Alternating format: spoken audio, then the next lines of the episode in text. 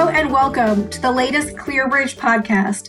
This is Robin Freeman, Client Portfolio Manager at ClearBridge Investments. ClearBridge is a global equity manager with $208 billion in assets under management committed to delivering long term results through authentic active management. We integrate ESG considerations into our fundamental research process across all strategies.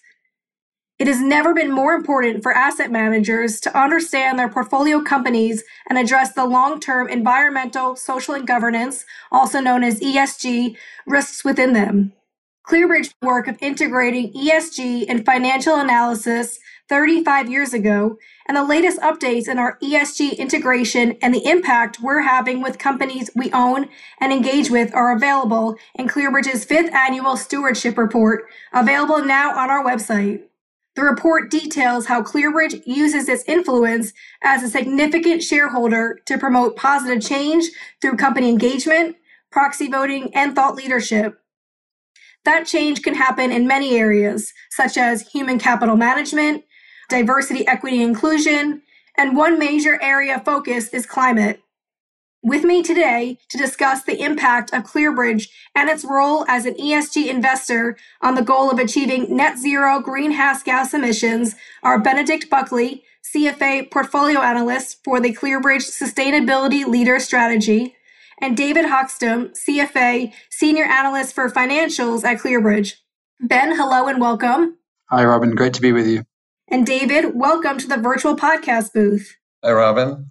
So while there's a role for every type of company in getting to net zero, the role of financial services companies is unique in some ways, since these companies, you know, banks for example, but also active asset managers like ClearBridge, take active roles in allocating capital to meet important societal goals. We'll delve into how different financial companies are tackling this challenge, the latest in ClearBridge's efforts in this area, and offer some highlights from the 2022 ClearBridge Stewardship Report in today's podcast titled Mobilizing Climate Capital. So, to start, uh, you know, it's really great to have both Ben and David with us today, um, covering many different areas at ClearBridge. Uh, and I thought to start, you know, Ben, I'm going to put you on the hot seat first. Net zero by 2050 was a common phrase from governments around the world to corporates. And we've heard governments and companies making a number of net zero commitments. For listeners unfamiliar, what does all this mean? Thanks, Robin. That's a, that's a good place to start. So each year we're putting more carbon dioxide into the atmosphere than natural processes can remove. So the amount of carbon dioxide in that atmosphere is rising, and that's causing the planet to, to warm and having knock on effects on the way the climate works. We're emitting around 60 billion tons of carbon dioxide equivalents into the atmosphere every year. We need to get that as close to zero as possible and then have what they call negative emissions technologies, which is going to actually remove carbon dioxide from the atmosphere in order to, to stop that concentration rising over time. So that's sort of the net the net zero part of net zero by 2050. The second part of it is the the year 2050 and why we need to reach net zero by around 2050. So there was a study a couple of years ago that looked at the, the, the impacts of one and a half degrees of warming on the planet relative to say two degrees of warming and found that actually the impacts are significantly higher the more carbon we allow to build up in the atmosphere.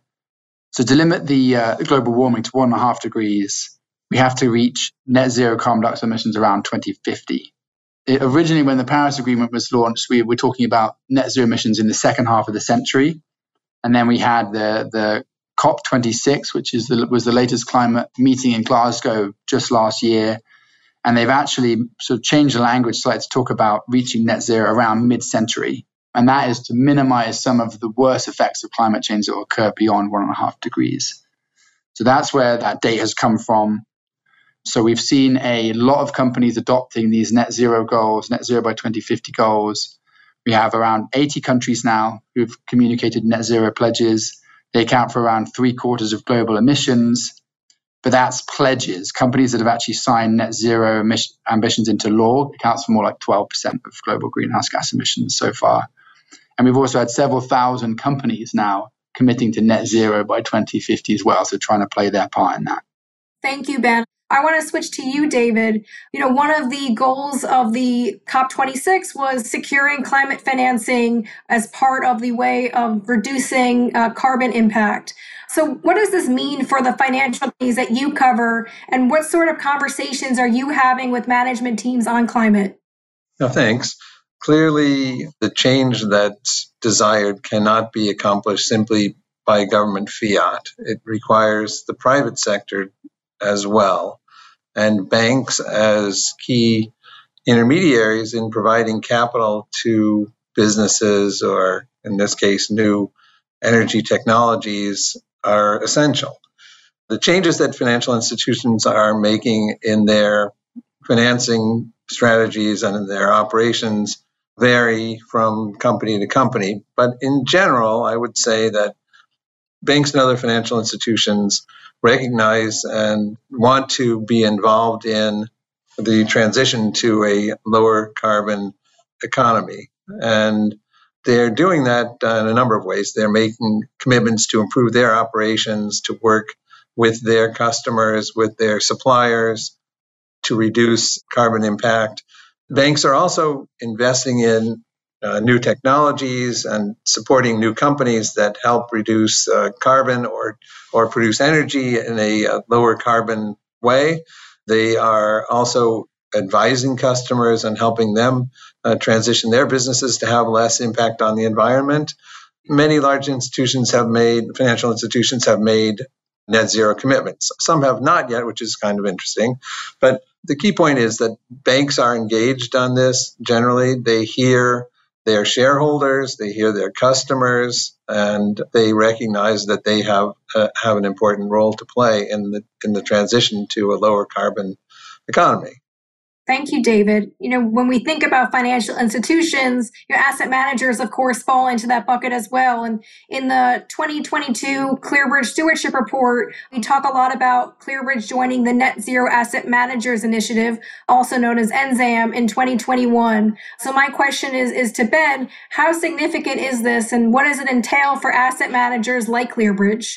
So yeah, Net Zero Asset Managers Initiative is an important step forward for, for the asset management industry. It's um, become the the initiative that the industry has sort of coalesced around in terms of articulating net zero ambitions, and and it's become the uh, the one that that has become the focus for for driving this change. So we've seen over 200 asset managers sign up, and they represent over 50 trillion in assets under management. So a significant portion of global assets under management are now committed to thinking about net zero in the way they're managing their, their assets. So sort of more specifically, that means that we are expected as signatories to this initiative to increase the alignment of the companies in our portfolios with the pathway to net zero by 2050.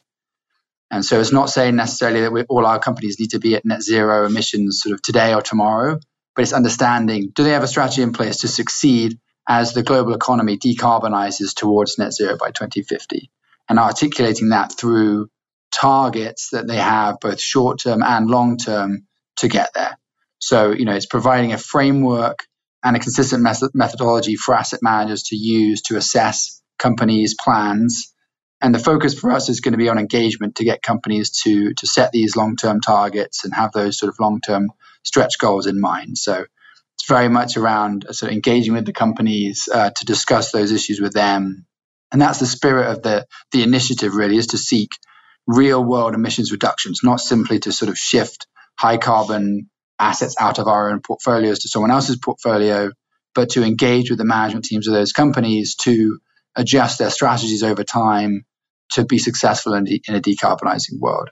And I guess one thing I'll add to, to that actually before we move on is that you know what, one thing I like about the net zero asset management uh, initiative is it moves the conversation beyond portfolio carbon footprinting, which was often the way that sort of climate performance was assessed for uh, for portfolios. So you know, a carbon footprint of a portfolio can be somewhat helpful in identifying you know sources of emissions in a portfolio, but it's not really a good measure for comparing which portfolio is doing more to help you know, the world get to net zero, and nor is it a good measure of which portfolio is more exposed to risks associated with transitioning to a net zero world. So I think my, my personal view is that carbon footprinting is a measure of portfolio climate performance is somewhat of a red herring. And I'm glad that the Net Zero Asset Management Initiative is, is giving us a new a new framework that's more forward looking. It's more aligned with sort of how we think about our jobs, which is in, you know as investors is to understand which companies are going to be successful in, in years to come. So we're we're glad to be a part of that.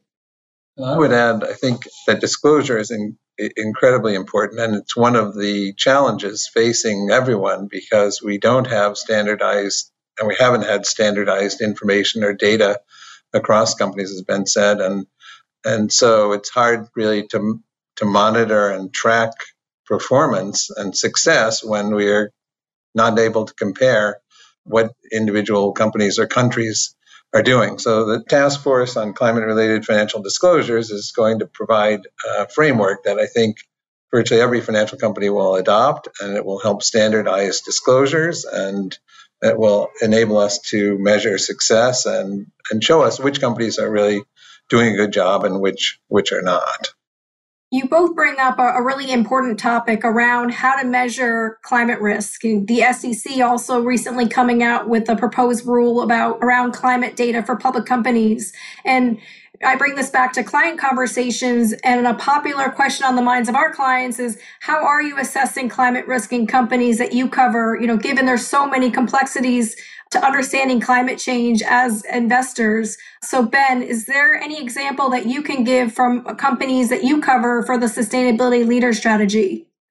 Yeah, I mean, I think you know overall the way we think about climate risk is in in kind of two buckets.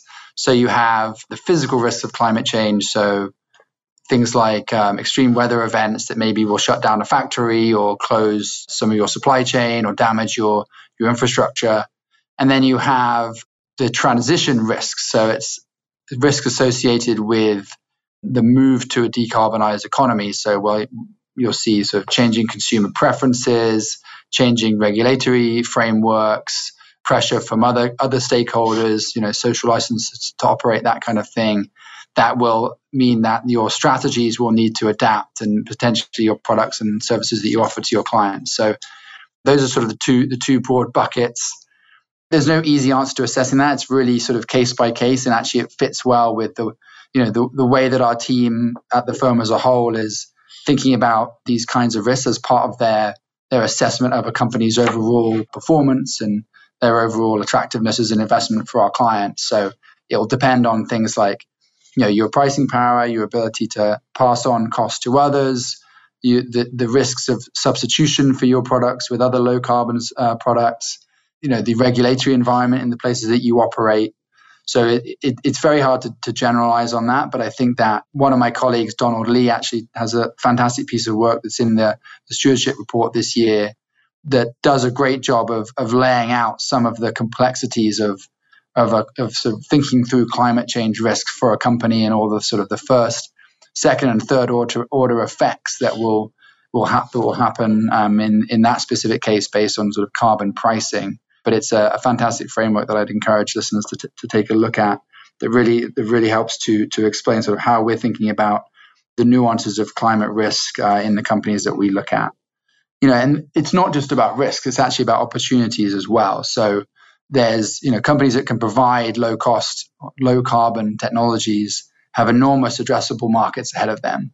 You know, it's predicted that we have to spend three and a half to five trillion dollars of annual investment to decarbonize just the world's energy system over the next 30 years. So these are massive market opportunities. And for you know the portfolio I work on, I spend a lot of my time looking for companies that are providing those kinds of climate solutions. One example of a company that we own in the portfolio is uh, called Brookfield Renewable Power, and they've evolved over time from an owner and operator of hydroelectric power plants to a more diversified owner of and developer of clean energy technologies across the, the whole spectrum. So solar, wind, batteries, and more emerging technologies like green hydrogen and carbon capture and storage. They alone are deploying around a billion dollars a year into decarbonization projects. And it actually comes full circle back to the Net Zero Asset Management Initiative and some of the pledges that companies are making, where actually some of them, one of their most important customer groups is corporates so you know, there's demand from you know that's set by regulators to to clean up the utilities assets in terms of um, you know, goals to reduce emissions from um, the electricity sector. But there's massive demand from corporates for renewable power, and actually they've seen a significant Uh, significant growth in in that demand over the last couple of years. And you see increasingly sophisticated corporate customers for them. So moving from just you know buying renewable energy credits to to actually companies demanding 24 7 renewable power 365 days a year, which is actually very hard to achieve. You know, they have collaborations with companies like Amazon to help them source enough renewable power to meet their climate pledges. And you think about the growth of their Amazon Web Services business, they have huge energy demand that, that's growing very rapidly as well. So they're seeing larger and larger deals from, from big energy consumers and more and more companies looking to procure renewables to meet their own net zero target. The effort and the amount of money that's going into this transition to net zero and and really what I, I hear from this is and what we're seeing is that every sector has a role to play in the transition to net zero. Uh, so my next question is to David. Banks seem like especially complex cases when it comes to understanding how they support net zero goals and one pushback I sometimes get are banks lending to oil and gas companies. So my question is, in what challenges do investors and portfolio companies face in assessing their climate related activities as we, we go through this transition?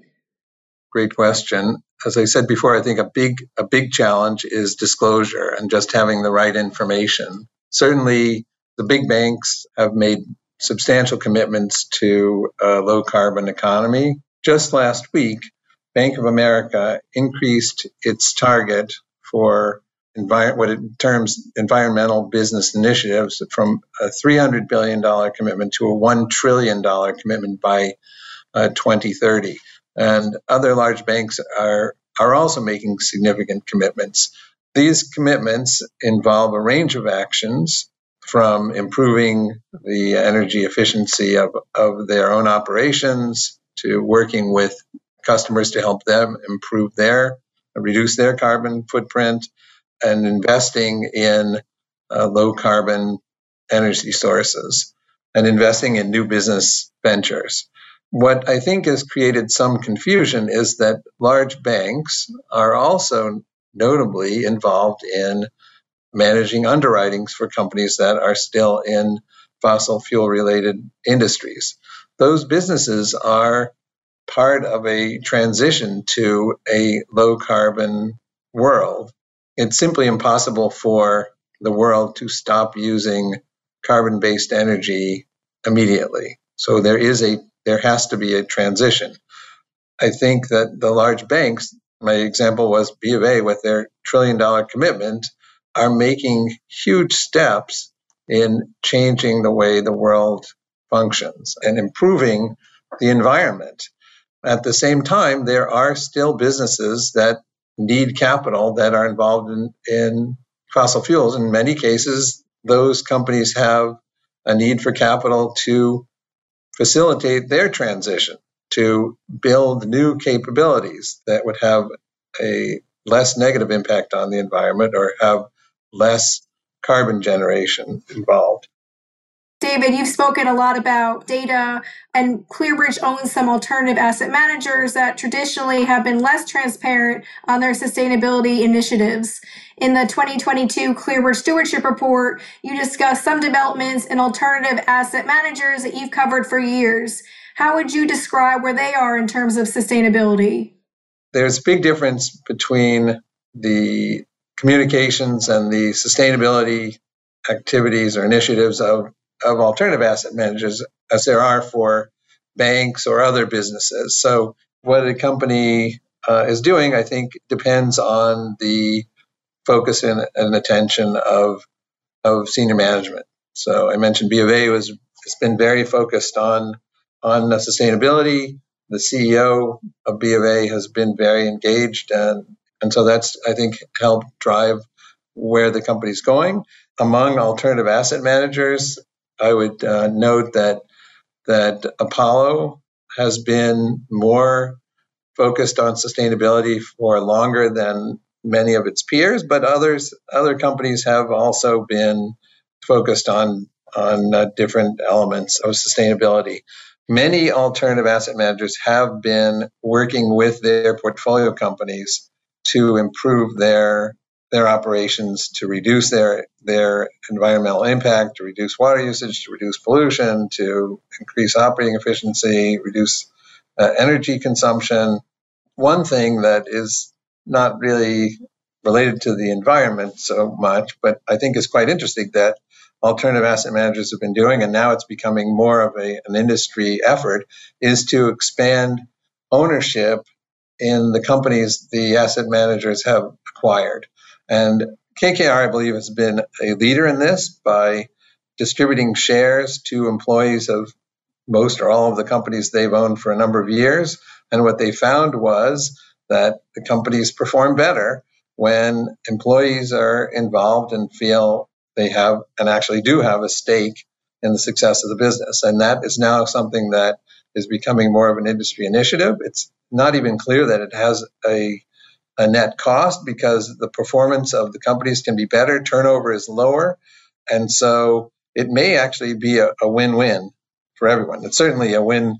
It's a win for the society as you expand ownership in companies and and give more people the opportunity to participate in and benefit from the success of company turnaround.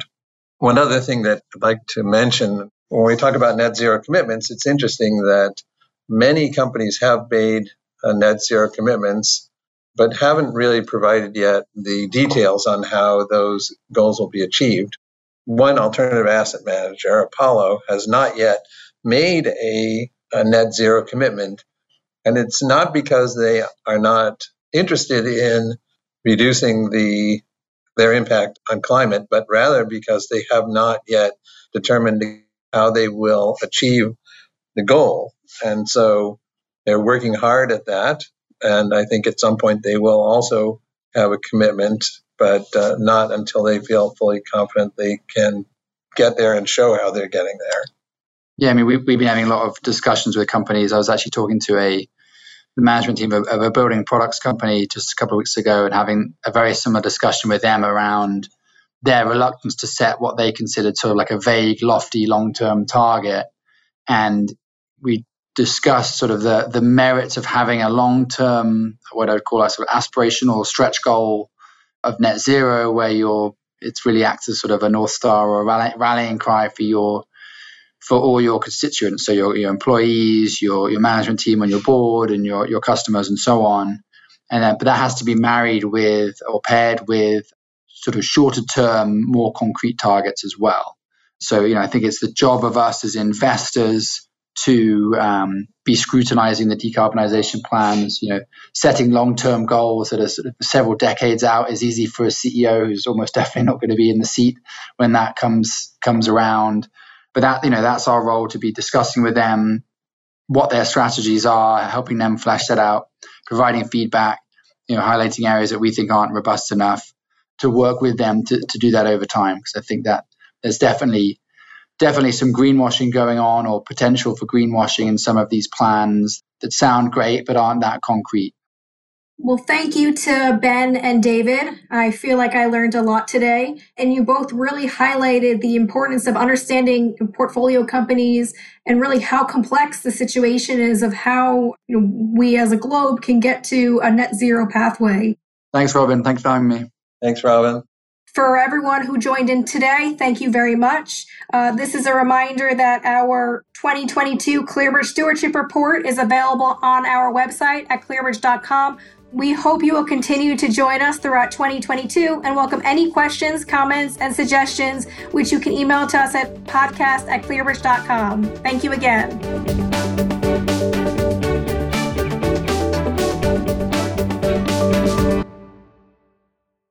Note the following. Past performance is no guarantee of future results. The opinions and views expressed in today's podcast are of the individual speakers as of April 11th, 2022, and may differ from other managers or the firm as a whole, and are not intended to be a forecast of future events, a guarantee of future results, or investment advice.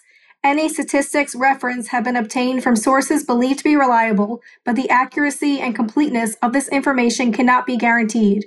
Neither ClearBridge Investments nor its information providers are responsible for any damages or losses arising from any use of this information.